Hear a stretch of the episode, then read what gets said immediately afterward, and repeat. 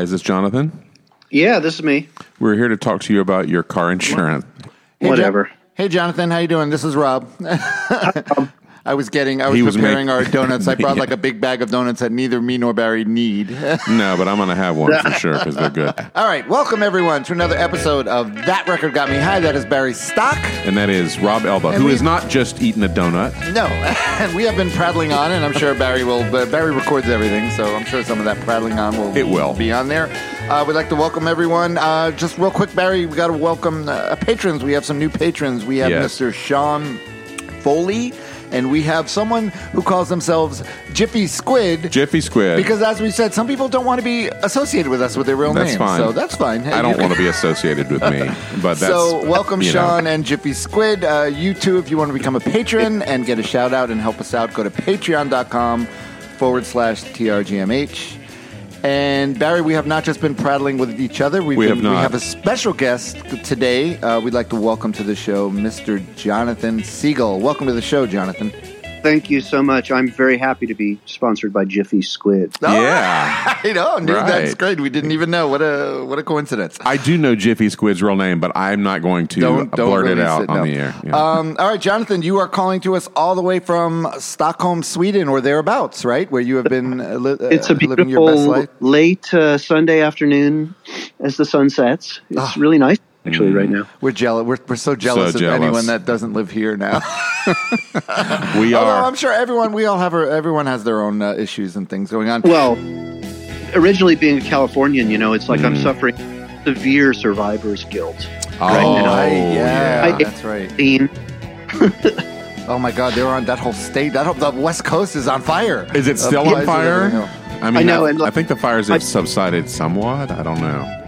But and the air quality is, is getting slightly better but it's like where my brother lives and my dad and everybody that i know in the bay area is well i'm just going to say that our air quality here is uh Yeah, is I'm sure. 22 i think Crystalline, yes. All right. Yes. All right, Uh, all right, no bragging. All Probably right, a so- little. It's probably the air is probably a little crisp already this time of year. It's quite cold in the evenings yeah Ah, mm, yeah. All right, so many of you would know Jonathan. Uh, most likely, uh, he's a com- composer, performer, multi instrumentalist. Best known, uh, played with uh, Camper Van uh, Play and plays with Camper Van uh, Beethoven since basically since the beginning, and and for the last how many years? Like 20 Thirty-five years. 30 something Oh, since 1980 Christ. Right, and uh, Eugene Chadbourne and many other musical projects all over the world. Uh, we'll, we'll talk about that at the end too. We'll get a little, we'll let him plug whatever he's plugging. Although we really, as we already said, we no one's doing anything right now. Right. He may have Right. something he wants to talk about, so we will. We will. I've had a lot of streams, but I'm a, I'm a little freaked out by it actually because you set up the camera and the microphones and everything, and then you play, but there's nobody there. I know it, it's really it's a very detached, but it's kind of it's kind of it, it, it's kind of how we are now. A detached Yeah. a detachment is kind of like you know. Um, Yep. yeah. It's interesting. It's sort of like uh, acting in your own living room. Yes, yes, it's definitely not. It's it's not. You know, as people say, it's the new normal, but it's not normal. Definitely. No, it doesn't feel normal after six months still. So uh, I. All right, but we're not here to talk about that. What are Yeah, we here? What right? did you bring to the table, Jonathan? What did you bring for us to talk about Um, today? I wanted to talk about this record that came out in 1987 called Lolita Nation by Game Theory.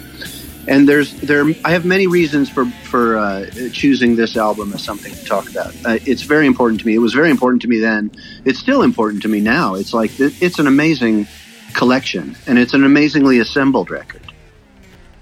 It is, and I would say Barry probably once again a guest has brought a band to us that kind of wasn't on. I mean, I, I don't know I was about you. I was aware of I Game was Theory, aware of them, but I didn't know. I and didn't I know about this knew I did know that they had this status as. Um, there were Like the- people who really, really thought that they were that that, that that that everyone else was missing something special. So I did have that awareness, and I did know Yeah. about um, and that also the um, the prime mover of the band. Um, Scott Miller. Yes, had um, a, another band called afterwards called the Loud Family, and Oh, so great. yeah, um, but I I that all that said, I never explored game theory until uh, uh, in, in any detail until this week. This is this is sort of a weird record to be coming into their catalog from, uh, because uh, one of the reasons why I love it so much is because it has built, like the songs, and the way that this record is built are built on the old, uh, the songs from some of their earlier records. Oh, okay, okay.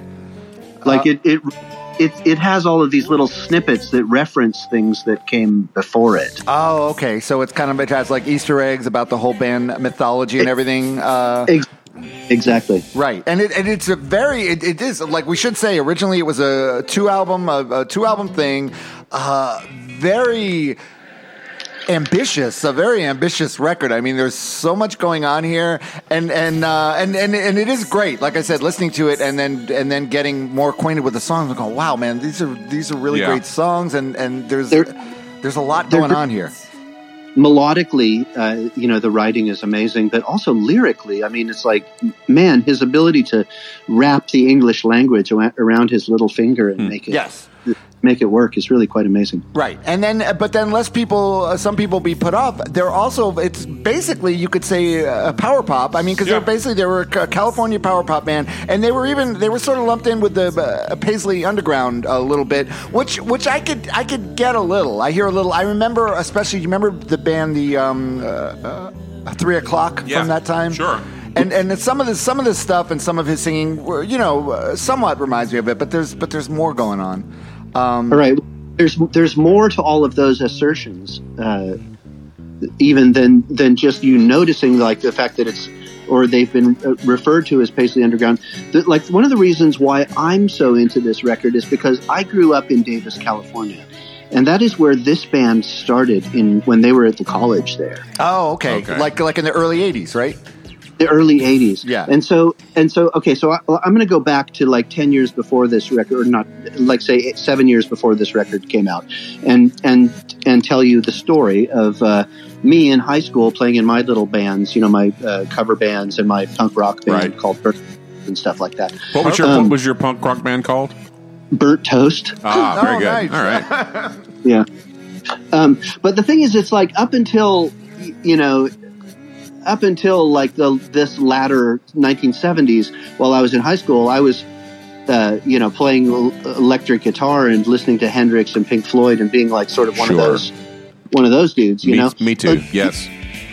until uh, KDVS, which was the college radio station, sort of uh, had a little turnover of DJs in the latter 70s uh, with some of these uh, some of these new kids that came in that started playing music from England, music from Rough Trade. Uh, uh, do it yourself music, that sort of stuff. And I started listening to the college radio station. Now, these people that were the DJs at KDVS at that time, like while I was in high school, are people who then started bands like The Suspects, which then moved to Los Angeles and became Dream Syndicate, Aha. Or bands like uh, Thin White Rope, Yeah. um, True West. Um, all these band, you know, all these bands came out of the college right, right while I was in high school there. Right. Good good time to be in Davis. Yeah, exactly. And then I moved to um, so so anyway. So I would work. Uh, I would go to high school and then I'd go and ride my bicycle over to Steve's Place Pizza to go to work my after school job. And then when the pizza place closed, I generally ride my bike over to the campus to see if there were bands playing. And I go to like the Silo or the uh, Coffee House or sometimes Freeborn Hall to see bands play. And I caught this band called Alternate Learning this Ah, one time. okay. And this was was Scott Miller's band prior to Game Theory, Right. and you know this this uh, hot, big, tough looking chick bassist, and they had a synthesizer player, and then they had these guitar players, and they had a single, a seven inch. Actually, it had four songs, so it was an EP. Um, and one of the songs was called "Gumby's in a Coma," and and so I bought that, you know, and I'm like 16 years old or something like that, and and I bought that from them, and um, and I've been a fan ever since. Ah, okay. So, you're a you're an early you're an OG. early band. You're an OG. Yeah, and and what the thing that was funny about that seven inch was that Gumby's in a Coma was actually written by Scott Gallowa, who was the other guitar player in in this alternate learning band at the time. And the other three songs were Scott Miller songs. And so I bought it because I thought Gumby's in a Coma was a funny title. right.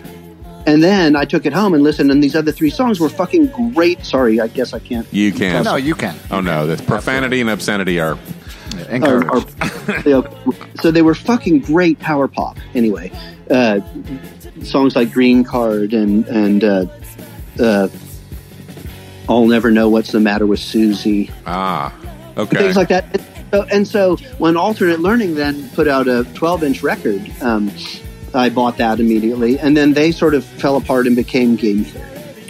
Very good. And Scott Miller is known for his very um, almost hyper intellectual approach to lyrical construction so that Like construction and pop songwriting. right Right, right, right. Yeah, because you can't take that away. Because at the end of the day, uh, these uh, the, the the songs are just really great and really catchy and really well put together. But yeah, obviously you, you dig into the lyrics and there's more going on. But it, it still is great power pop. And it's funny. One thing I thought of Jonathan, which I don't know if you know, do you guys remember there was a movie that came out in the '80s called Eddie and the Cruisers? of course Okay, well, it, it was like on TV. It was on TV all the time, so you saw it a bunch of times. It was wasn't that great a movie, but it was about this band that got had a successful first record, but then their second record, he the the singer guy Eddie wanted to make it like a concept album inspired by Arthur. Rimbaud, and, and he called it a, a season in hell, and he wanted to like this concept thing. And then the the bass player Sal says, "We ain't great. We're just some guys from Jersey."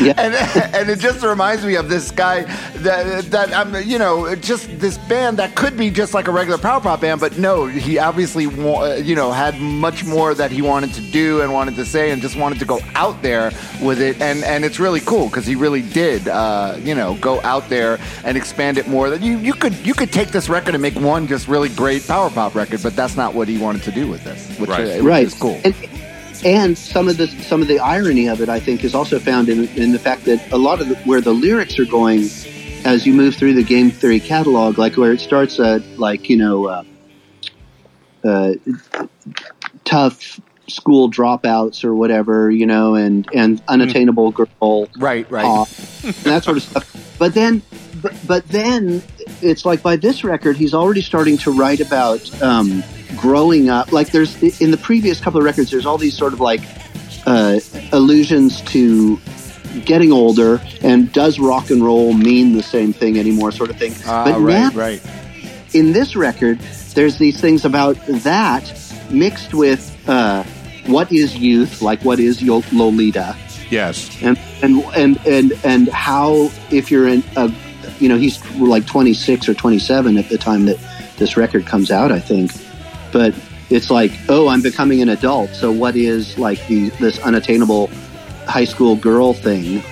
right. You know that mm-hmm. is that is the basis for rock music like i don't even know who said it but they you know where it's like somebody said if a 16 year old girl will dance to it an 18 year old boy will buy it and that's how you yeah, right. Because that's what it. Yeah, yeah. That's that's basically what it all what it comes down. If you want to get it down to brass But tacks. he's looking. He then he starts. What he's saying is he's then looking at that mechanism.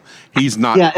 He's not just participating in it. He's zooming out and and examining the And uh, he's- the workings. that, that's sort of like I think one of the the whole points of this record Lolita Nation is like when that comes to the end, the last few songs. But the other um, but the other thing that's that's happening here is in the lyrics, he's also starting to talk about like the music business that he's involved in, yes, and yes, right, right. and how he's like, uh, you know, if you if you look at, um, I mean, we can go through some of these uh, lyrically, but like uh, "Waist in the Knees," which is the the last track on side one, right. where it's like it's it's basically like the the contract is being discussed here, and how you're like how you're folded into threes, like the legal paper, until you bend at the waist and the knees. Oh, okay. All right. Well, let's get we, in. Let's, uh, we let's will. get into yes, it. we Let's- will. We will go through every uh, not every track on the record because there's a lot of tracks. And some of them are only like twenty seconds. yeah, there's an entire there's an entire suite of little snippets that we're gonna right zoom and, over. and and so let's let's uh, at the beginning when it, it starts with Kenneth what's the frequency which is the uh, you know the famous Yeah, yeah, the famous Dan Rather thing, which was just just had happened. It's funny when you when you everyone thinks of it, they're going to think of oh REM did that. What's the frequency, Kenneth? But no, this guy's did it like the year that was like 1986 when uh, when that whole thing came down. These two Right, uh, and- people attacked Dan Rather, and they kept repeating Kenneth. What's the frequency? Yeah, and and he's got it. This is 1987 that this comes before Exactly. the R using it. But the the music that that starts with and the little snippets and stuff were used at the beginning of uh, the real nighttime record also. Oh, okay, okay. So a callback. He's he's doing a callback right at the start. And the song that it, that that intro com- that the little clipped intro comes from is called Shark Pretty, which is from uh, uh, the Distortion EP, I think. It is even before that. So it's Ah, like he's okay, okay. he's u- utilizing tapes, Right, like right. older, and manufacturing things out of this. Right, which is really cool. So, all right, so I, don't, I have no idea what Barry's going to play a little because there, you got that this little uh, thing, the beginning, Kenneth with frequency, and then you got this awesome first song, which which has a really long intro to the song that's great called uh, "Not Because You Can." Uh, so, go ahead, Barry, just play something. then you despise it.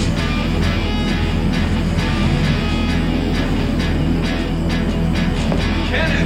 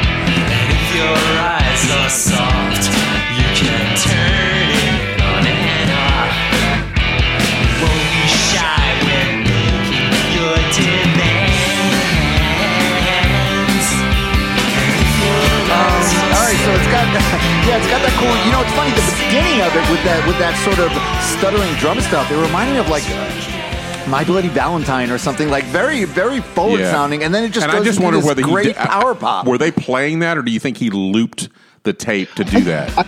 I think it's looped because, I, I, like, I think that, um, I think that like, it, it- there's not really a song yet. right, right, right. okay. I think, I, th- I think that he's still like implying that things are being built. Oh, You know, ah, Like- okay. Because you can is is is almost there as a song. Shard is not there as a song. It's just like it's it's like the bass and vocals, and that's it. Yeah, yeah, he's got a couple of snippets right after it. So yeah, it, it's like he's sort of And- setting you up for okay, this isn't just going to be a regular record. Right. Yeah, exactly. And Shard also, I should say, is like uh, it's basically the melody is from that song "Shark Pretty" that that intro song, uh, that intro snippet. Oh, okay, okay. So, So you have a to real, really be- only a real uh, Yeah. game theory fan would know all. That's this. why you, that's why you're great to have on here because we would not if if some guest just liked this record and came on with it, we would not have any of the deep uh to, deep Right. knowledge about all those this. Easter eggs, which are awesome. I, I love shit like that. I Yeah. love it. Which is interesting. Uh, Yeah, like like the song "Shard" comes on after uh, um, "Not Because You Can," which has great lyrics. "Not Because You Can." What a weird little song that is. Yes. yeah. It's- If if your eyes are green, you will turn and stay 16, never disappointed by a show of hands. And if your eyes are soft, you can turn it on and off. You won't be shy when making your demands. And if your eyes are slow, you will always be a lonely woman. Not because you can. right. Yeah, yeah, that's great. Yeah. Wow. so so he's talking. uh, I mean, he's like it's it's sort of like introducing the uh, the object of the uh, of the you know the love songs or whatever. Right, But then right. it sort of falls apart again, you know, and then it's like Shard has basically one um, one couplet, "Close out, sound and sight." Those I know are on their own tonight, which is as if it were an outtake from that song "Shark Pretty," which starts out, "Close out, sound and sight." Uh, crows are on the moon tonight. Do you think he had a? Ch- do you think he maybe he had a chart where he had like lines drawn like a? Uh, Yeah. Like and, and and string in between Yes, everything. e- e- exactly. Newspaper clippings. I think so. Yeah. Uh, yeah, and then it's got the other little snippet. Go ahead, you're dying to. Now, what is that? Is that anything special in there? Because it's just like, uh, It's hard hard to know. I mean, it's like uh, it's um, it's like it's developed from Shard, but it's again, it's only like a part of a verse of something. right, right. Exactly. And we should say that since it becomes obvious as we talk about this, that game theory is Scott Miller, and that it's whoever it's Scott Miller plus whoever he has got playing the music. But there is a definitely a singular vision at work, and uh, less the work of a you know people who are all you know uh, creative equals. It's definitely um, his brainchild and his vision. Definitely, people, uh, uh, you know, the band changed around and stuff. But one of the things that, that is sort of interesting also about this record is that at this time, uh, the touring band got together to make these records, this record and the one before. And um, the band sort of solidified at this point for several years. Okay. with Donette Thayer playing guitar and singing, and she wrote several of the songs on this record. yeah, and that was, and she also had a relationship. That was his girlfriend, right, at the time. Right, Yeah, at the time, but then she left him for uh, uh, d- like r- during the touring, I think of the next record for uh, Steve Kilbey from the Church. Oh, wow! Look at that. I have a church story, but I'm not going to tell it because it always ends up with me using the word asshole a bunch of times. So Uh, we'll save it for a church. Someone's going to pick a church record eventually, so we can Yes, save they it will. whatever. All right, so now we get so finally then we get a song, uh, song number five, which is a pretty heavy metallic sounding intro, which is very different than uh, than what we've heard so far, and it also has it has kind of a guided by voices feel for me. I don't know, just me. Let's listen to um, But again, it's like this. You mean dripping, dripping, with Dripping dripping with with looks looks. exactly.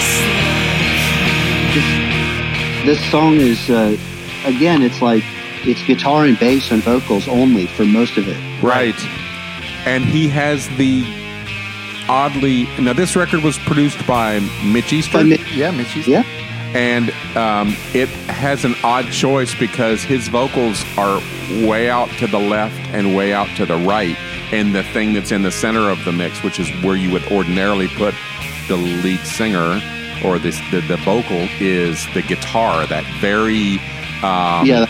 uh, your trademark. trebly and um, uh, um, almost on the edge of being abrasive guitar. Right. and dripping with looks Yeah. That just so reminds me of Robert Pollard, like a, a Robert Pollard. but I could this picture a is- Robert Pollard song being. I that. know, but did Robert Pollard would have heard this instead of Yeah, yeah. Well, they were around uh, then too. They were, but no, yeah. I feel like uh, this guy and Robert Pollard may have a uh, sort of a kinship because you hear a lot of uh, British influences in this Oh, yeah. stuff. You know that Big you time. could tell he was probably a Who fan, and also, and and Jonathan, as power pop as it is, don't you hear some prog too in in, in what he does? There's definitely prog Right. elements, and there's Right. also those weird like uh, uh, electro elements. You know, like the it, e- even the records before this, where they were adding in a synthetic drum or Syndrum. You know, Right, and, right, right. and uh, the synthesizers and stuff like that. It's like it's not quite right for Yeah, exactly. but it's all, it, which is awesome. I love that. I really respect people that just have their own vision and they don't give a fuck if it's not if it doesn't fit in Yeah. whatever little uh, little uh, spot that uh, people want to put them in. Yeah, it's like uh, you know he he knows the sounds that he likes. Like he likes that Stratocaster through a Marshall amp thing, even though it's like it's a natural sound. Yeah, yeah, yeah. Right, exactly. um, yeah. So that Even, you know throughout, like through all through the Loud Family records and everything, there are, are elements of this sort of like deeply complicated synthetic music mixed with. Uh, you know this ra- uh, guitar through a Marshall amp. Right, right, right. Um, yeah. So that, and then, so now we got a song that's hardly, it's, it's less than a minute long. I don't even know if you want to, you could probably just play it underneath, but it's the perfect example of a song just that just takes the amount of time it needs to get the message across. Cause it's a great song, but it, like I said, it's, uh, 58 seconds. And again, this, this Oh, don't mind Barry. this is uh, um, you know loads of uh, it's been a decade of record stores hordes of failing new wave careers yeah. That's yeah. There's a some great self line. self reference going on in in, Oh, in and this also one. you have to understand it's like where i was at the time when this record came out it's like i'd followed uh, scott and his band and when they put out the first couple of game theory records and then they signed to um, uh, alias i think it was and put out uh, uh, real nighttime and um, Real it's- Nighttime Big Shot Chronicles. Uh, yeah, Blake- was right before, Yep. and and right before that was Real Nighttime, and so they had actually started, you know, touring around the country and stuff like that, and so it's sort of like it's sort of uh, sick in a way to like you know a decade of record stores and hordes of failing new wave. Yeah. you're only a decade into it. You I know, It's like- right, right. Yeah, yeah. but it's like also at the time then you know this is 1987 so i had graduated from college and was starting to play with camper van beethoven i mean camper van beethoven started while i was at university of california at santa cruz so it's like i started touring on the same circuit that scott was You- touring on you- so you know exactly what he's talking about. yeah. And so when, when he put out this record and there's all this stuff about like in this mixture of like, you know, mid to late twenties, uh, angst and sexual angst and Yes. whatnot. Also this angst about being a professional musician. And I, I related to everything, everything on this record. Ah, right, and I love he's got a great. I love when he says, "If I've been missing, expect the worst. That I won't be gone long." Yeah. All right, let's Yeah. listen to a little bit of exactly what we don't want to hear. It's been a decade of trade-offs of try myself or let others try. Is there waiting for prima donnas like me to find? Standing all night in line. It's been a decade of record stores, hordes of failing wave careers. What lengths we're going to justify exactly what we don't want to hear. With all our well-trained ears, oddly enough, another song with no with the drums, wh- where there might be drums, uh, there being no drums. It's Right. as if someone they've recorded it and then oh let's just pull the drums back, and then it, seems like there's a lot of experimentation going on. Like uh, I think Mitch Easter had worked with uh, with Scott on the rec- two records before this already. okay, so they had a they had a rapport. Yeah, they Um, had they and they had and they and Scott was like, "I'm making this into a double record." Right, So- right, right. Which is great. I give him so, so much So he knew credit from he knew from the outset that this was going to be a. Well, was he responding to the um, the uh, uh, Minutemen Husker Du uh, uh, double album um, phenomenon that had happened. Uh, a Like couple of, the- couple of years with Zen Arcade, uh, uh, Double Nickels on the Dime. And double nickels, yeah. Yeah, which was Yeah. so subversive at the time. Would you think bands like this, you know, Doing putting a out double But album. it's like, yeah, fuck it, why not? So we get so many different sounds and vibes, and now we got another one in this next one, which is a great song too. Let's just do a little bit of "We Love You." I- Ca- I- Go ahead. I feel like "We Love You, Carol and Alison" is the first actual song. Yes, Yeah, it yeah, is. agreed, agreed. It is. It takes about you know halfway through side one. Let's listen to uh, "We Love You, Carol and Alison."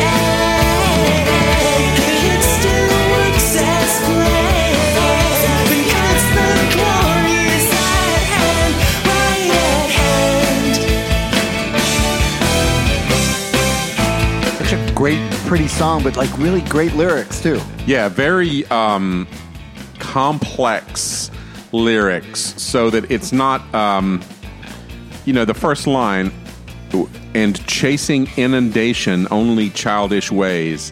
But oh, this time the sugar was dazzling. Saying for once you might just join the game and don't insist on always seeming less the same. There's a puzzle that has to be unpacked there immediately where you go it's not just your ordinary song about girls and boys Right. And and the whole like will you take on our age's dream is I think the whole theme of Lolita Nation in a way. It's like this is the 1980s we're talking right and and it's like um, the American ideas and ideals at the time and you know even in the music uh, the ideas of like sexuality and girl boy and whatever uh, stuff is is so uh, um, stretched yes in a way. It's taut like a rubber band in a way. well i appreciate There's- about this record that it does not have um, it has and maybe in the keyboards a little but it does not have cliched 80s sounds that will make my eyebrow no, twitch no, it doesn't. Not at all. Yeah, it's true. Right. But the, but it's like the keyboard sounds are what was available, and it's and you, they are very modern sounding for the time. Sure. Right. Oh yeah. No, it's not a But yeah. it's not a retro sounding record, but it's Right. also not it's not You don't it di- listen to it and go, "Oh, '80s," uh, which sometimes you do. Even good, sometimes it's good, but still, it just screams the '80s production. And yeah, you don't hear that because there's so much going on. You know. Yeah. There- Uh, yeah, um, think Mitch Easter is really probably the the genius behind making something sound like a record and not like a time period. exactly. Yes, Exactly. and that's something that's often overlooked. Is like if we want our record to be a classic, we need to we need to make sure we're not using uh, what is it? The remember the yeah, yeah. or rototoms or something that's gonna people are gonna go oh yeah.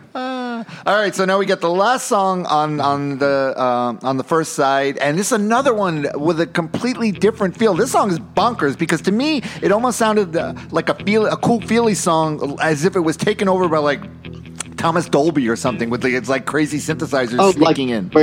Where it goes totally nuts towards the end, where it's like Yes, it's yes. weird synthesizers and splices and Exactly, sound. exactly. So uh, and and very the lyrics are very clever and poetic, but I, I I can't make heads or tails of this one. Maybe you can, but let's listen to a little bit first. Let's listen to the waist and the knee.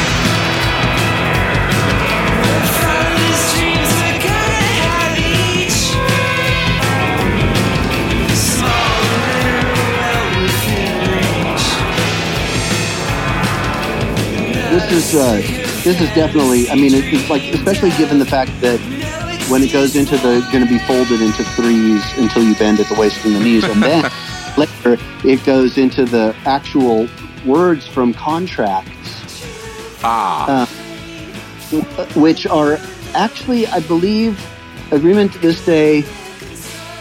with the, uh, understand no one twisting his arm. No one twist, but there- there's a refrain in there. No one twisting his arm, so that you're going into this. We're not twisting your arm. You're signing this of your own free will.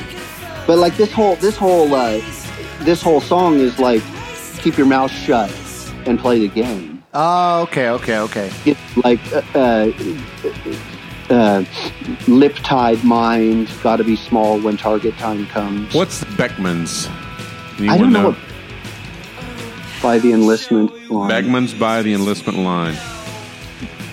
I don't know what that means. Aside from yeah, like I said, the very cool uh, poetic lyrics, it's just the, the, the music's great, and and we should mention besides the, the, the band for this thing, we have uh, Guillaume. Uh, Guillaume, Guillaume, Yes. Yeah. If Guillaume you know how to pronounce it, you do it because yeah, go ahead on bass. Guillaume, Guillaume Gassuan on backing on bass and backing vocals. Right. The beautiful Gil Ray was playing drums and backing vocals and guitar, and Shelley Lafreniere was playing synthesizers and backing vocals. She was a friend of mine in high school. Oh, nice. Oh, all right.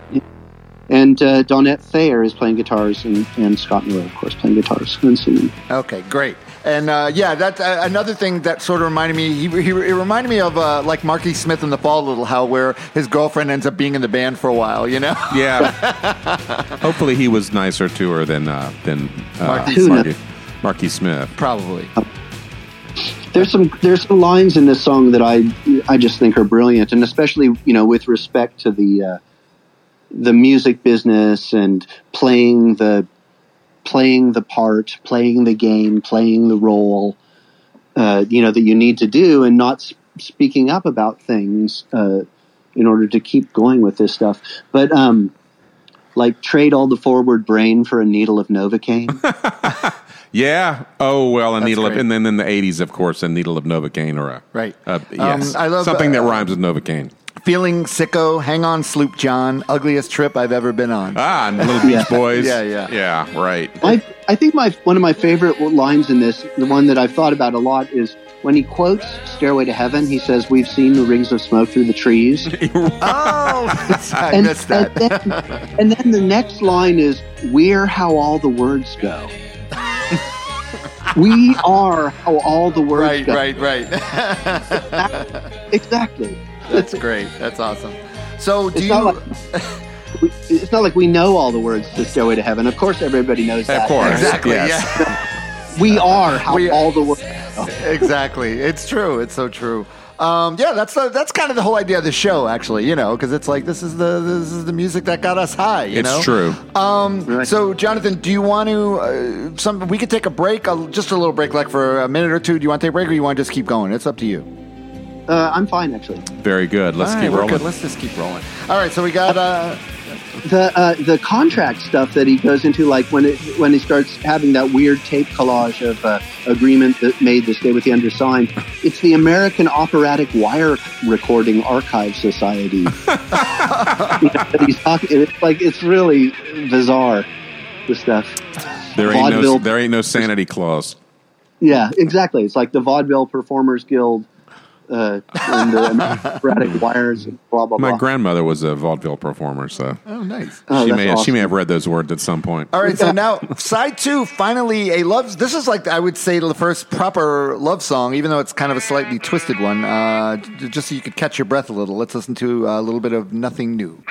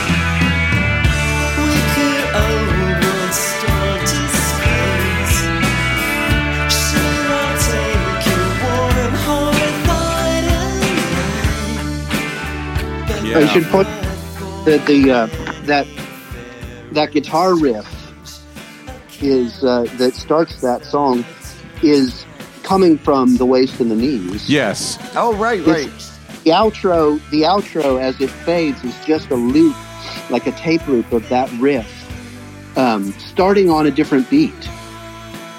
So And it just then, shifted like- shifted uh, forward or backward a beat. Yeah, it gets shifted so that it lands on the downbeat at the start of nothing new.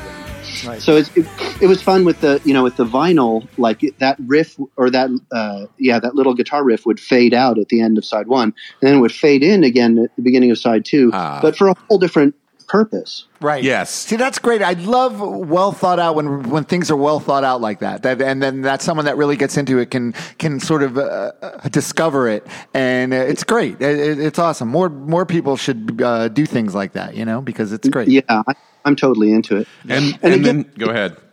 Yet another song with amazing lyrics. Yeah, it's uh, the first verse um, is again is packed full of it's it's very compact, but it's all it's very dense as well. I was on the Yeah. outs today, feeling hit up for a price I thought I'd never have to pay. Wicker old world store displays. Sure, I'll take your warm hearth autumn line. But what but with what for any fair exchange? Accounting says the terms can't seem to be arranged. So this is all um, a meeting with which comes up in the chorus, a girl, Yeah. of course. Um, Yeah.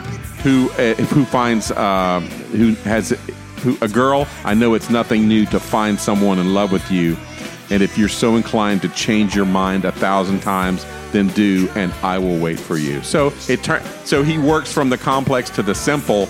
In the uh, is setting up this scenario, and then you get down to brass tacks in the last line of the chorus. Uh, that he's in love with her, and he'll he'll wait. He'll just wait uh, through through her changing her uh, Mind a thousand times. nothing new. It's nothing new to find someone in love with you. I love the way uh, he, uh, like, I love the way in songs, one thing especially about songs, and I mean, it's like all of my favorite songwriters do this, where they'll like set up with uh, uh, some words in the first verse that just paint a little picture but don't give you the full Yeah. story. Yeah. and then you have to fill it in Yeah. yourself. It's like it's like it's the the real beauty of songwriting is What's not You know- said? yeah What's the you you uh, you construct a room for something to happen in? Well, you leave you you have to leave something more to the imagination. When you spell everything out, it just becomes boring and trite. Right. Yeah. You listen to it once, and you're like, oh yeah, okay, I get it. Yeah. but but like yeah instead like creating just a few images Yeah. and then saying this is this is what is happening here Mm-hmm. Yep. All right, so this next one, you could just we don't you could just play it underneath because it's actually a really short song, but it's great. The, the whole idea of it, the world's easiest job, is in the first line. Uh, turning your friends against me, man, it must be the world's easiest job. yeah and that's great. Um, yeah, that's awesome. And uh, and then uh, and then we get into the first into a song that the uh, the aforementioned uh, Donette uh, Thayer wrote. Now I'm gonna just I'm gonna go right out and say that I'm not crazy about her two submissions. They're pleasant enough. This one's kind of a Tom, very Tom Petty-ish. Well, that's what I, I, I oddly enough, And much more Rob and I- conventional. Rob and I had not discussed this beforehand because we don't talk about the records until the we're, we're rolling. Okay. I had the same impression was that the two songs that she sings are very much um, of a different kind of radio pop, 80s uh, uh, uh, radio pop than the rest of the record. It sort of moves sideways into something different. And I had the same impression was like, oh, this is a little more overtly commercial, Commercial. definitely.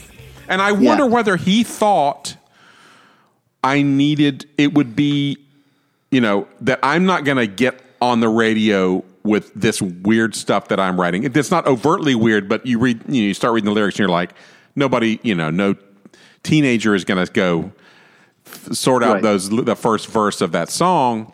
Um, but he goes, well, Unless- you know, unless I, but I have, but I, there is an opportunity here to have something that's uh, a little more uh, easy, uh, easygoing. well, it's possible that you know some combination of that thinking and the record company Yeah, and the fact that having Donette in the band and that she she had been doing that sort of music. Um, well, she had been doing uh, other things prior to joining Game Theory. She was in other bands in Davis. All right, let's listen to a little bit of Look Away.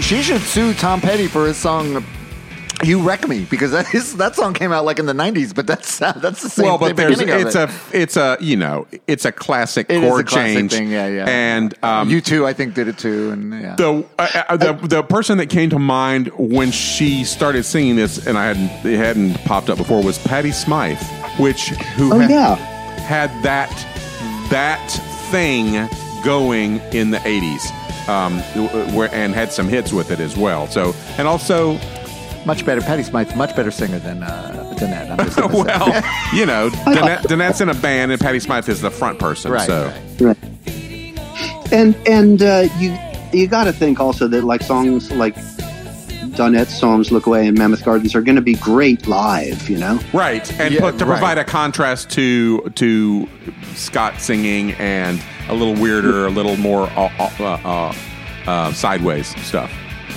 Right.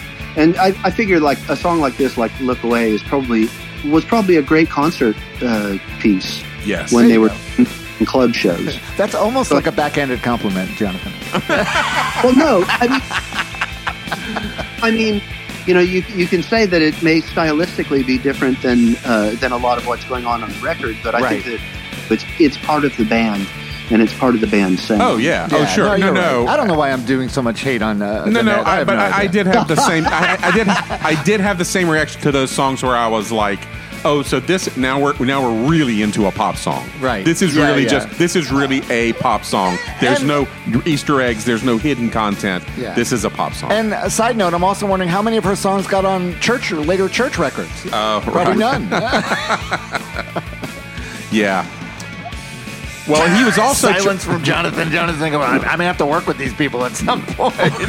yeah, exactly. All right, let's move. These are my- move- These are my beers. All right, moving on. Let's get to the next song. This is another Scott Miller uh, uh, love song. uh, Another love song, I would say.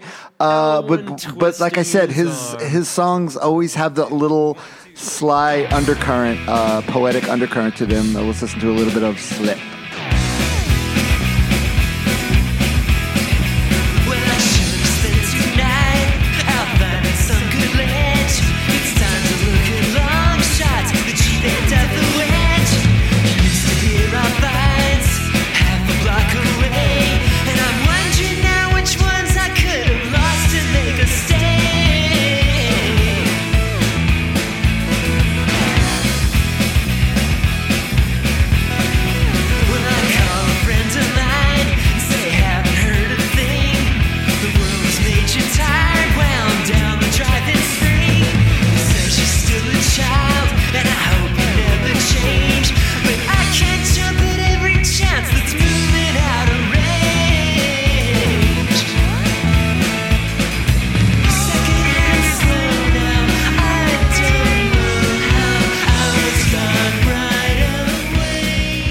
So it's a Buddy Holly song with some Devo keyboards Yeah, it's in, great. It's in great. there. And it And- starts with uh, that no one twisting his arm Yes, from the two songs previous. Yeah. Yeah. Or three songs previous. Um, four songs previous. So he's. Uh, who, I don't know whether when they sequence this, if he, you know, Oh, this is very uh, deliberately sequenced. This record, you, Right. I, I, I, yeah, it really is, and it's great. That's what I love. but I the love fact that he sticks like that no one twisting his arm at the beginning of this song, you you go okay. What about the contractual thing is Right. i- i- is is related to what's going to happen in this song? Well, I guess I mean it's like it's hard to say because the contractual things seem to be a lot about uh, you know keeping your mouth shut and and playing the game. Yeah, but th- this song, when you go down a few a few lines, it goes from um, it gets into some very odd. Well, run the blacktop circuit and find the ethnic buys.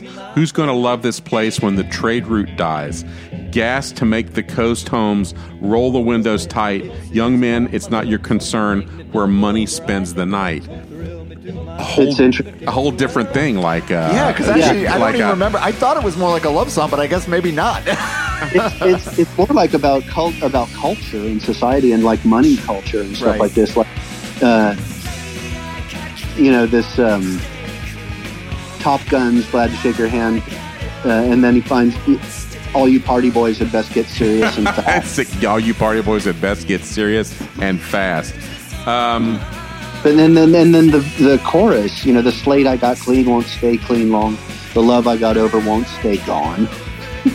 we should, and I don't know if Rob is aware of this, but he, Scott is no longer with us. He is. Yeah. He. oh, I did not know that. No, I'm if you, sorry. if you, it's not. You know, when it happened, it was, um, sh- I think, shocking to everyone. Um, but um, he passed in 2014, not, uh, or, or, or, or um, and it was uh, there was a lot of um, uh, consternation about Oh, wh- about that. why. All right, so now we get uh, some more really pretty jangly guitars, and uh, he loves uh, Sheila, and uh, I think the real Sheila was the song that they actually marketed at the time. Oh, so this was the um, he has the the- curse of his songs. The long intro Mm-hmm. is tough for a radio Yeah. audience. Right. So if you take if it takes a minute to get to singing, I know, and, it- a- and it's stuff I love. I love that. no, I don't even think about it when I'm Right, listening to it. But when you You're right. when you start editing it, you go, "Oh, I realize now the problem is that we've got a knock it we got a minute and a half of instrumental stuff before he start singing." Right. All right, let's listen to a little bit of the real Sheila.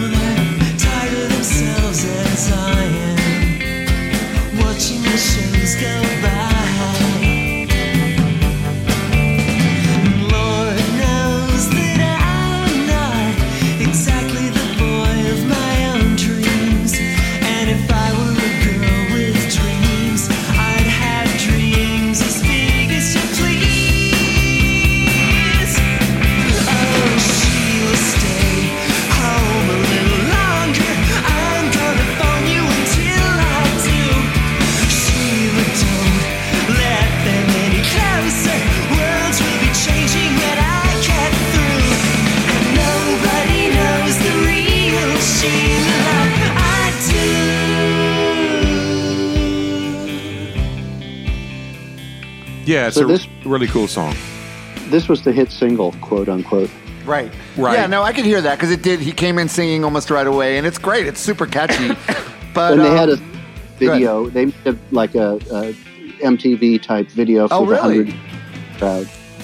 Yeah, but it's still in, in the terms of yeah, being a hit. rock- Yeah, it was under an, an alt, alt rock hit in the '80s.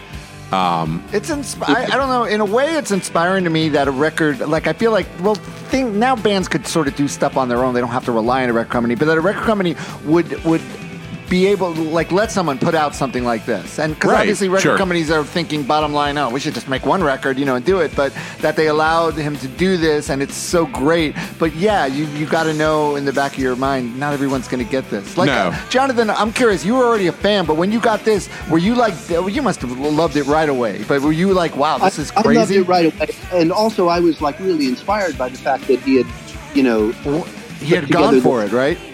Gone for it with this like double record with this Exactly, weird stuff. yeah. We're almost at the end of side two now, but like side three is just basically tape collage, which I'm all for. Yeah, yeah, yeah. Right. All right. So yeah. So we got the last song on on this side is uh and Andy. Um, Andy's got to be a real person he's talking about, right? I guess so. I don't know who it is, but Right. I, I'm in, um, it's got to be, and it's it's interesting also because it's like after like the whole thing builds up in a way to the real Sheila, and then Andy in ten years is like a denouement. yeah, yes, exactly. You're like, All well, right. here now we're ten years later. Let's Yes. see the, Yeah. the guy you went to high school with, what he's doing now. or the Yeah, guy, or the guy, the um, musical prodigy from high school, who Yes. everybody's like, oh, he's gonna, you know, He's in a Tom Petty cover band now. yep, Yeah. Andy in ten years.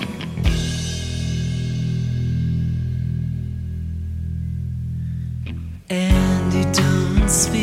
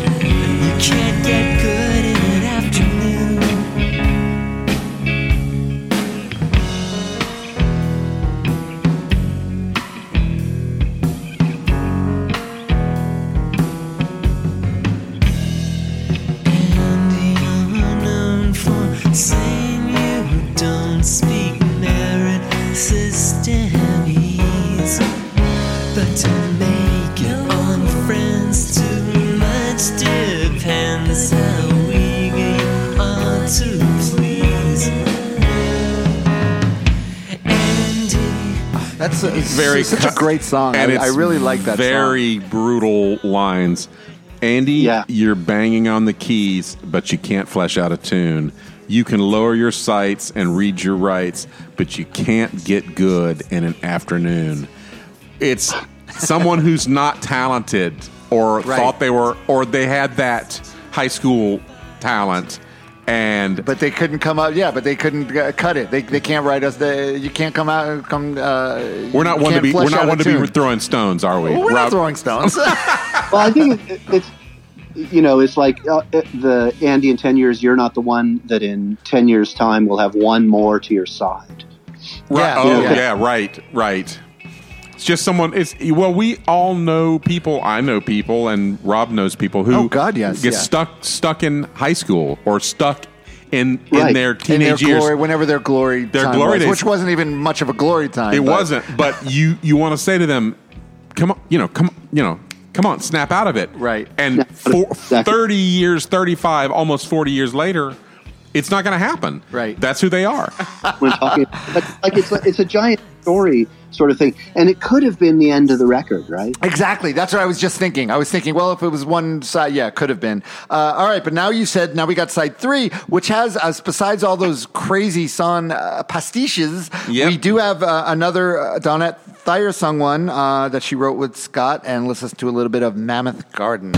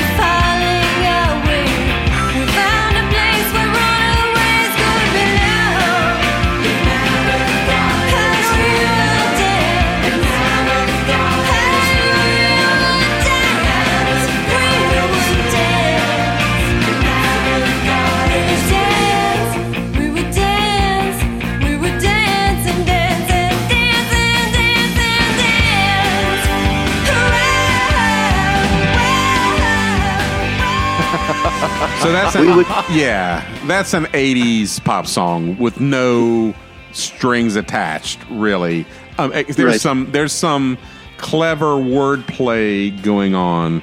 Slingshot windows opened up the sky, defying our defiling. We we Right. found a place where runaways could belong. Scott must have written that. I- absolutely. I, I don't even have a problem with the song. It's also her delivery. You know what it is, Uh, Jonathan? It, it isn't like Scott is some great singer. But Right. you know, when some people sing, you hear the conviction of what They're singing her. I just hear someone singing, someone trying to sing. Yeah, it's a pop and song. Yeah. trying to sing pretty, and it's like it takes me out of the moment. Whereas someone you don't even think about it, they're delivering the song, and that's not what I hear here. So I don't know. That's just me. Yeah, Yeah, it's uh, it's hard to know. I mean, it's like I know she was she was uh, sort of like the primary visual interest at the time. right. And well, you, like uh, that's what I keep thinking of. Uh, Brit from uh, uh, Brix uh, from the fall. Brix yeah, from, the fall. Yeah, yeah. And right. it's just it was you know it was the 80s and mtv like, having a video having the hair having and, And- was so important um, and they hair. That's the thing. They they had upwards hair. they did. did right you They said yeah Yeah. but there's less visual evidence of them like if you go on youtube for Right. there's less than you might think. They're not as well documented as you might have imagined, especially the '80s um, stuff. Um, there's like there's like one or two whole live shows from the '80s. Yeah, no, I don't. I, like I said, I remember hearing about, them, but I'm definitely doing a deep dive on them. Uh, you know, from this because it's just like you know something just totally escape your radar, and they did. But yeah, this is uh, it's great stuff. And now we get uh, the other the other song on this, which is I think a great song that we got to talk about on side three, is uh, one more for Saint Michael.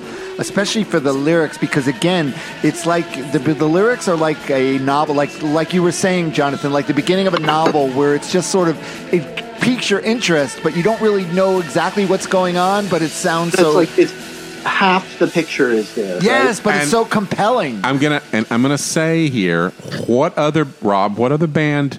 Right, what other person writes lyrics like that that we and and is a very contentious uh, amongst our fan base? Me? No, Steely You. Dan. Steely Dan. Oh, okay, right. and because I'm a Steely Dan fan, and I, I think I Rob's a Steely now, Dan yeah. fan. But then we have whenever we, um, whenever Steely Dan gets brought up, oh, there's some haters. Yeah, Yeah. yeah, big haters. oh, I know. There's a lot of people that just despise them. right.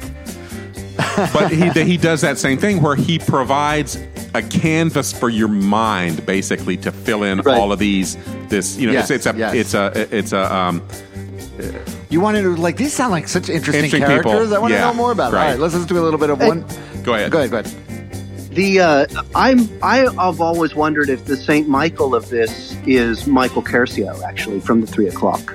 Oh. Oh, uh, okay. Uh, I know that like the Three O'clock, the Three O'clock were popular at, at this time. Right.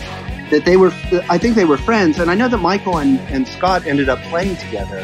Oh, okay, nice. Yeah, M- Michael, uh, he's great, and he's he was r- really talented, and and I do hear similarities too uh, in them Yeah, uh, as of well. course. So uh, that's great. I'm I'm going to go with that, even if it's not true, Jonathan. I like that. Yeah, I don't know if it's true not. But the other the other thing about this song is like there's so many bizarre things. Like um, it's it sort of starts off um, just as a as like a monologue, you know, talking to this person, this Saint Michael person. But then it goes off into this into this thing where the backing vocalists take up the uh, uh, the Star Trek chant from the children in yes that yes you know, epi- you know, the children Yes. running the old episode. it goes off in the, all the Star Trek stuff. It's Captain so Jim bizarre. throws the prime directive out for the umpteenth time like where And then- like he's just sort What of What is the prime directive? oh God, I love that. I, I love that episode. I love that show. Um, all right, let's just do one more for Saint. Michael,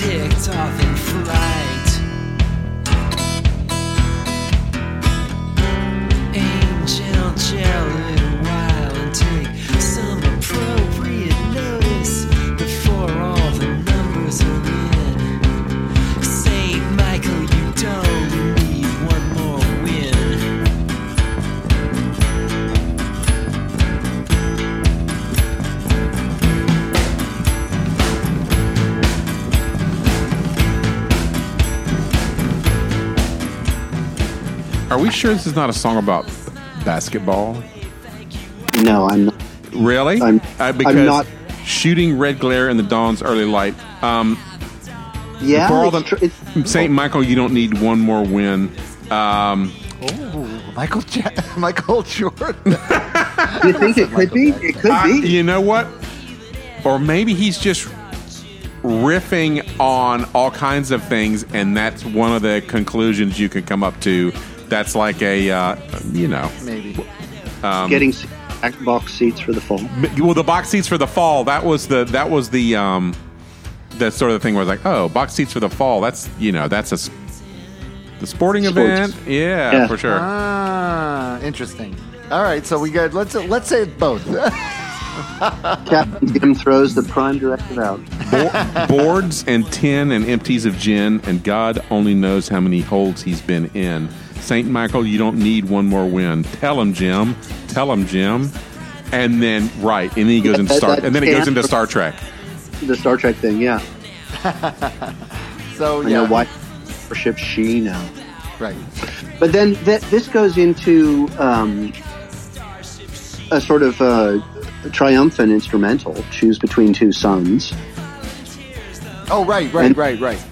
And then into Chardonnay. And Chardonnay is is pretty much, I think, the crux of the Lolita Nation idea.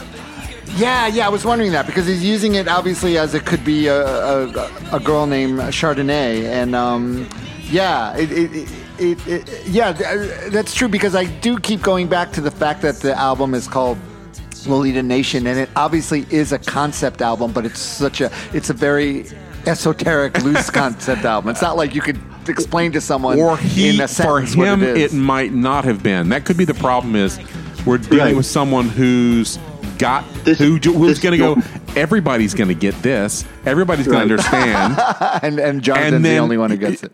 right or jonathan's the only one who gets it or um, a very select group of people Right. get it and it's disappointing to him because he's like oh you know i i, I, I, it- I tried i really right- thought it was straightforward. It's straightforward all right there. all right, let's listen to a little bit of Chardonnay. What is about 14 or wine? And Chardonnay shows what she knows when she decides. Couldn't tell you now what cooked inside. Hardly floored, but still reminded that I once could want it all.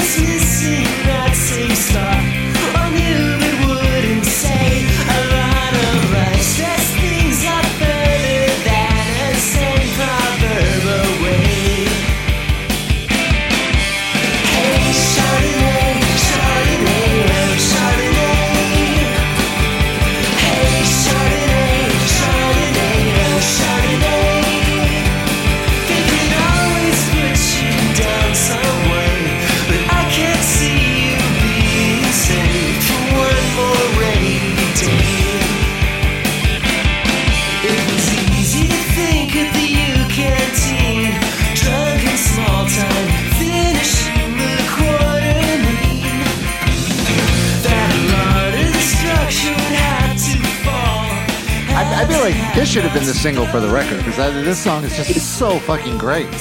It's such a good song, and what's an interesting thing about this also is that there's a, a like a version that has three more minutes in it. Oh, really? the re-release. I know it's like got lyrics. I when I got the re-release, I was like, oh my god, there's like verses I've never heard. Oh, Just wow. amazing.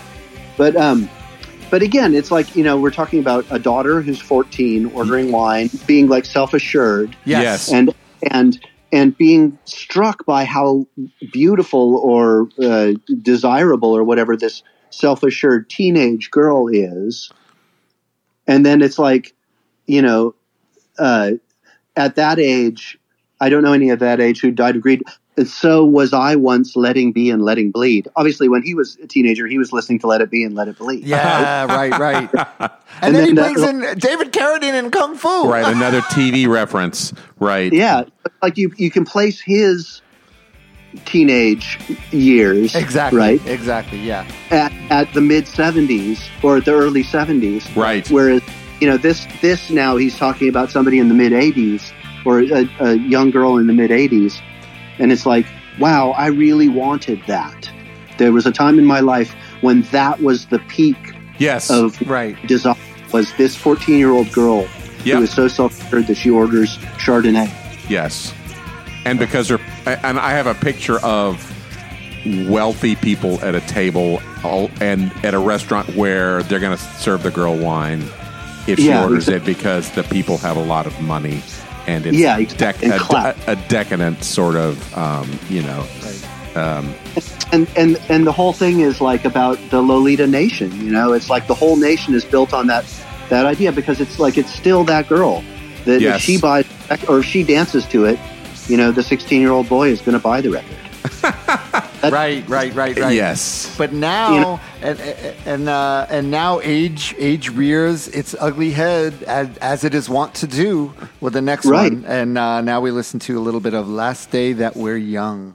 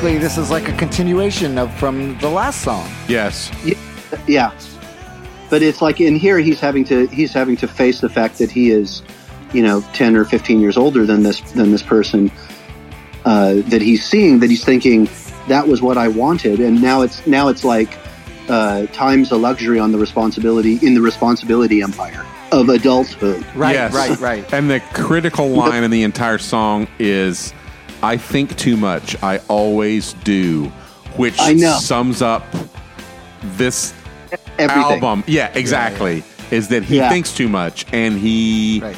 and it it, it, it it affects everything he does. Um, hang up the faces, Lon Chaney. Your day's gone. And that's it. That's so great. And I just also want to say the int- the musical intro to this. It reminds me of like a prettier uh, gut feeling by uh, Devo. Also, It's got that- well, except go ahead. The- it's very Devo, except those keyboards at the beginning. That's Roxy Music. That's Yeah. that's Oh, okay, if you okay. play that Well, on a source- play that on a the Rhodes, source, yeah. play that on a Rhodes, and it's Bryan Ferry and Roxy Music. Um, I you know he was a Bryan Ferry fan. I mean, Definitely. just- Right, Yeah. right. And uh, and then he does, it, but right at the end, what was it we were always wanting? Didn't we know we had it all? I mean, that's Yeah. that's so great.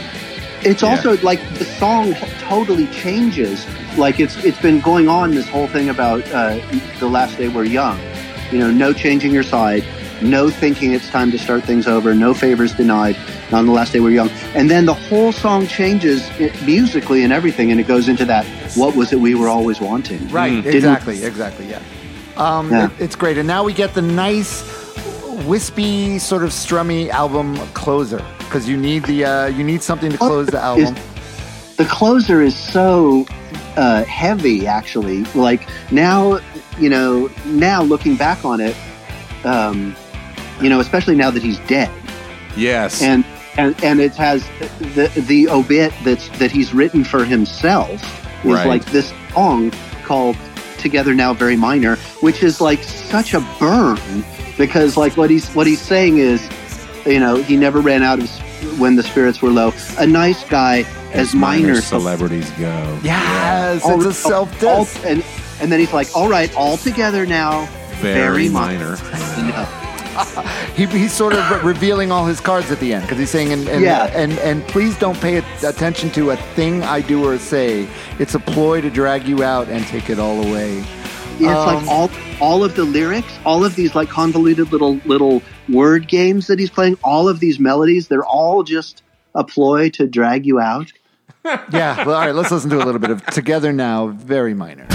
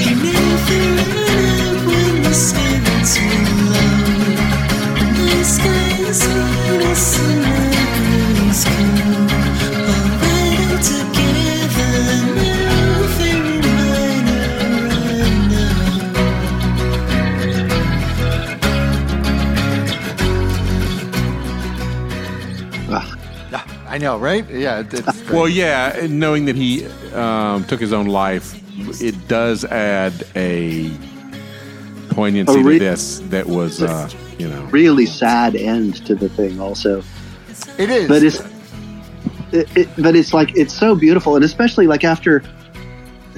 I mean, it, obviously he was really troubled by growing up and trying to keep youthful ideas and yet maintain an adult life. And yeah. I mean, there's something, something troubling about yeah. about. I don't blame him. It, it's hard. It, it sucks being an adult and been. Oh, I Well, know. I- right. I'm, I'm trying to like get my daughter fed as we're talking here. Ah, nice. Yes. My daughter. Speaking of daughters, I real funny. I got I get a, I got a text from my daughter who lives in who lives in California, saying uh, woke up to two minute twenty second voicemail of you Barry and this guy talking. So apparently, when we first started this, I accidentally called her and she heard like Oh. the first two minutes of us talking. So she, you'd be happy to know you annoyed uh, one of my daughters. this guy, yes. I'm glad, Yeah. proud of that. As a dad. Well, uh, Jonathan, uh, thank you so much for coming on the show. This was really great, and uh, like me and Barry always love when someone brings something. Yeah. uh, we love when someone picks a record that we know we're gonna love, but when they Yeah. pick something that oh okay, and uh, Not it's sure. amazing. And then occasionally we have people who pick records and we're like, Oh, we hate it, but that happens. it happens. well, that's be interesting. You know, if, if somebody can like explain why they love it. Well, that's the whole thing, yeah. Because some reason if they could explain why, and sometimes we're just like, well, there's something wrong with you. But um, no, this was not, really not great. truth. Truth be told, not not very often. Not often, but it happens. Um, yeah, thank you so much. So, Jonathan, real quick, uh, what's going on with you? Anything? Where, where's where can people go to uh, do anything to support you or I- hear what you've been doing? I have a website, jonathansegel.com. And it's and it's S E G E L. Yeah, right, exactly. Yes. It's actually lucky I live in Sweden now. You know, my wife is Swedish, my daughter, of course, is half Swedish. Um, but the word segel in Swedish means sail, like sailboat. So it's kind of a Ooh, normal word. Oh, there Oh, you okay. kind of cool. Um, but I have that, and I have my Bandcamp page, uh, jsegel.bandcamp.com or music, um, which I put out one record this summer, but it's it's pretty weird because it's a lot of it is is sort of uh, field recording and weird m- m- music that I've been making. That's uh, a lot of it is is very deep listening, sort of. Okay, that's We- cool though. Nice. People have a lot of time on their hands, we so have that some might deep be listeners, Well, uh, fans. yes. That, that's the most recent thing that I put out uh, in August because it, it was something that I had been working on for a while, and then I finally had the time to like finish working on the project. You know. But uh, uh, you know, I don't have any band recordings that I'm working on right now, and so I'm trying to figure out how to work with people over the internet. If Camper Van Beethoven will play more concerts next year or something, Right. who knows? Right. Go- But God it's going to involve international travel as well, which is even you know more difficult to I know. I know. Ugh, at this. Yep. And for a while there, I had the two most useless passports in the world. You know, the Swedish passport couldn't go anywhere in Europe, and the American passport. And the American. passport. Oh right. Oh yeah, I forgot about that. That Right, was the right. um yeah the experiment gone wrong. Yeah, you might as well use them to hold up a table like that's wobbly table. Just put it under that. exactly. Uh, all right. like Well, one once again, passport. uh, yeah. Once again, thanks so much for coming on the show, Jonathan. You you were a great guest. And what are we doing uh, this uh, uh, next, Next week? Next week we have uh, uh, we're doing Emperor Tomato Ketchup by Stereolab An, with ex- uh, an amazing record. Yeah. Yeah, with Nate Levine is going to be our guest. Uh, and uh, so don't forget on Instagram, we're at That Record Got Me High. Uh, that Record Got Me High on Twitter and Facebook, and also that Facebook group Got Me High. You can check that out. And uh, go to Patreon too. Go to patreon.com forward slash TRJMH and become a patron of the show. Me and Barry would really appreciate it. we certainly would. Don't forget you to like For us. as little as a, a dollar a month. There you go. Subscribe uh, if you listen to us. Whatever And you please listen to us, share subscribe uh, on your and social share. media. Uh, That's it. Um, once again, Jonathan, thank you so much for being on the show.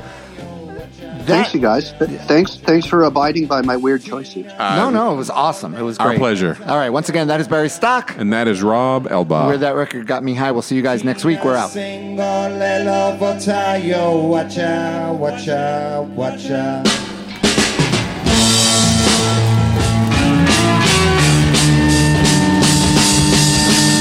Is This Tomorrow, a weekly web comic, available at isthistomorrow.com, has, since 1993, been providing a satirical look at the goings on at the fictional Zorro television channel. Each week, Woody Compton and Kelly Shane conspire to skewer the absurdities and fictions presented as news on real life television on networks such as One. That sounds like fuck. Snooze. That's right. It sounds like what happens after you've made the beast with two backs, with a willing partner, and you drift off into blissful nada. Fuck. Snooze. Recent events have conspired to make it ever more difficult for Woody and Kelly to get their job done. How does one parody the work of insane, death eating, blood streaked satanic clowns? It is a challenge. However, be sure that Kelly and Woody are up to the task and will bring you an even number of panels of comic fun every week until the end of time at isthistomorrow.com. That's isthistomorrow.com.